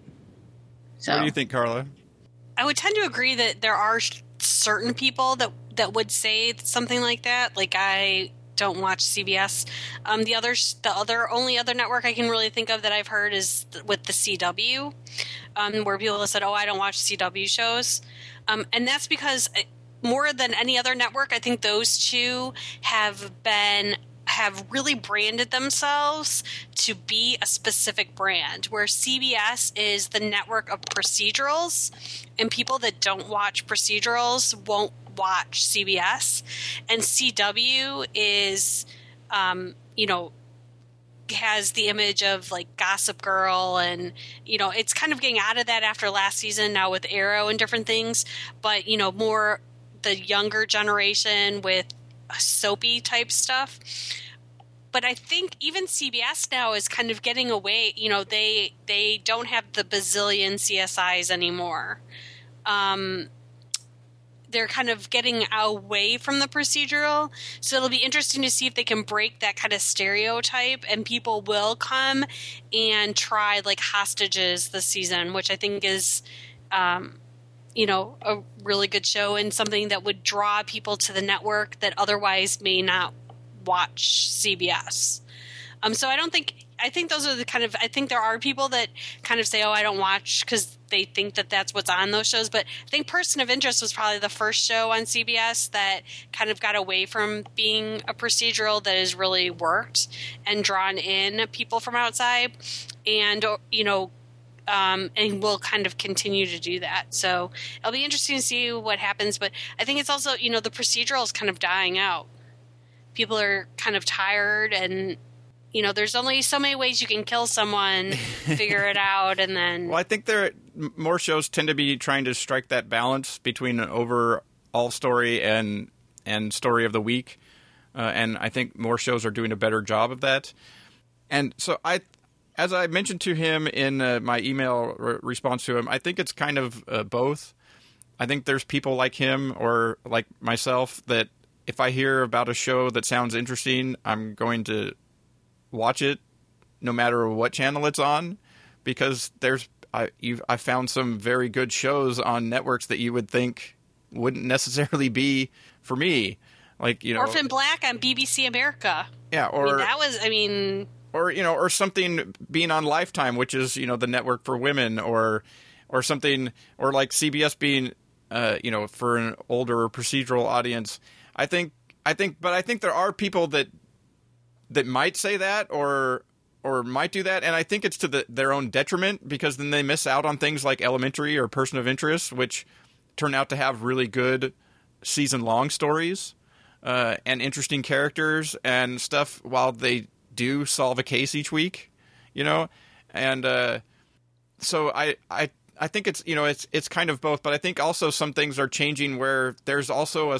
a segment of of people these days that find out about shows and watch shows and if you ask them what network it was from or on, they couldn't even tell you. well, especially with DVRs now, you just program in the show and Yeah. like what network's on has like no. Yeah, so that, that type of stuff, and so I think it's an interesting thing to see where it goes uh, forward. I think for an older audience, it tends to maybe be that way because they've, you know, that's how they've watched TV. Uh, well, I, I think it such is a that long way because you look at NCIS. Never forget, NCIS is television's number one scripted drama. yeah, whenever, whenever someone says that, I'm like, okay, but I watched that too. So somebody's watching that, and it's not a lot of people our age, with the exception of you. But you know, the other the other part of it though too, I think, is is if you generally don't watch shows on a network, you don't know what the new shows are unless you actively seek out the information because you're not seeing the advertisements, you're not seeing um, you know, Yeah, but there's like so many ways now to hear about a show that you didn't hear. You, you know, like you might have heard about a show word of mouth, but you would have heard this show's great.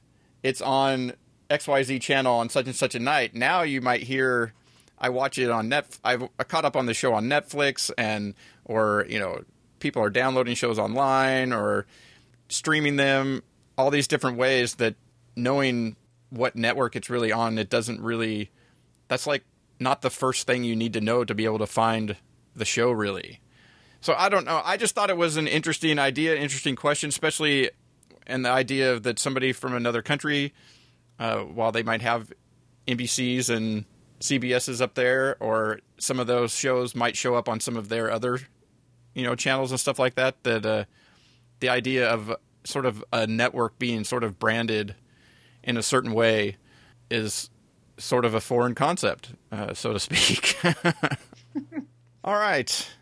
Uh, that'll uh, do it for this uh, episode of uh, of the of the podcast. Uh, next week, Amory and Ray will be back with me. Uh, we'll be taking a look at what's coming up on cable this fall. you can find links to the news and DVDs we mentioned, as well as the giveaway I mentioned, and also the myriad of places that Carla writes for and uh, Mekeisha as well online in the show notes at tvtimes3.com slash uh, 196. Uh, we'd love to hear your thoughts on uh, what fall shows you're most looking forward to uh, or anything else we covered this week. Uh, drop us a line at uh, feedback at tvtimes3.com or leave a comment in the show notes. And uh, with that, the opening and closing music is provided by IODA Promonet. The song is TV Party by the Asylum Street Spankers from their Mercurial title, put out by Yellow Dog Records. And uh, thanks again for both of you uh, joining me on the podcast. And thank you, especially Mekeisha, for staying way longer than. Uh... Yeah, dude, I gotta go, man. Traffic here is like this is LA. I don't know. I, I love you. You owe me now. I own you. I don't know. I don't know how this happens, but two of our longest episodes ever are going to be previews of two of the shortest networks of what they offer. I don't get how this happens. What are you doing? But I don't know. I, but but I but you're going to be on my show, TV podcast, TV Madness, right? You're going to do. You owe me a uh, fall. Uh, of of course, whenever. Okay. Let me know. All right. Over that. Thanks. Talk to you guys later. We sit glued to the TV set all night and every day. Why go into the outside world at all? It's such a fright. We got nothing better to do than watch TV and have a couple of brews.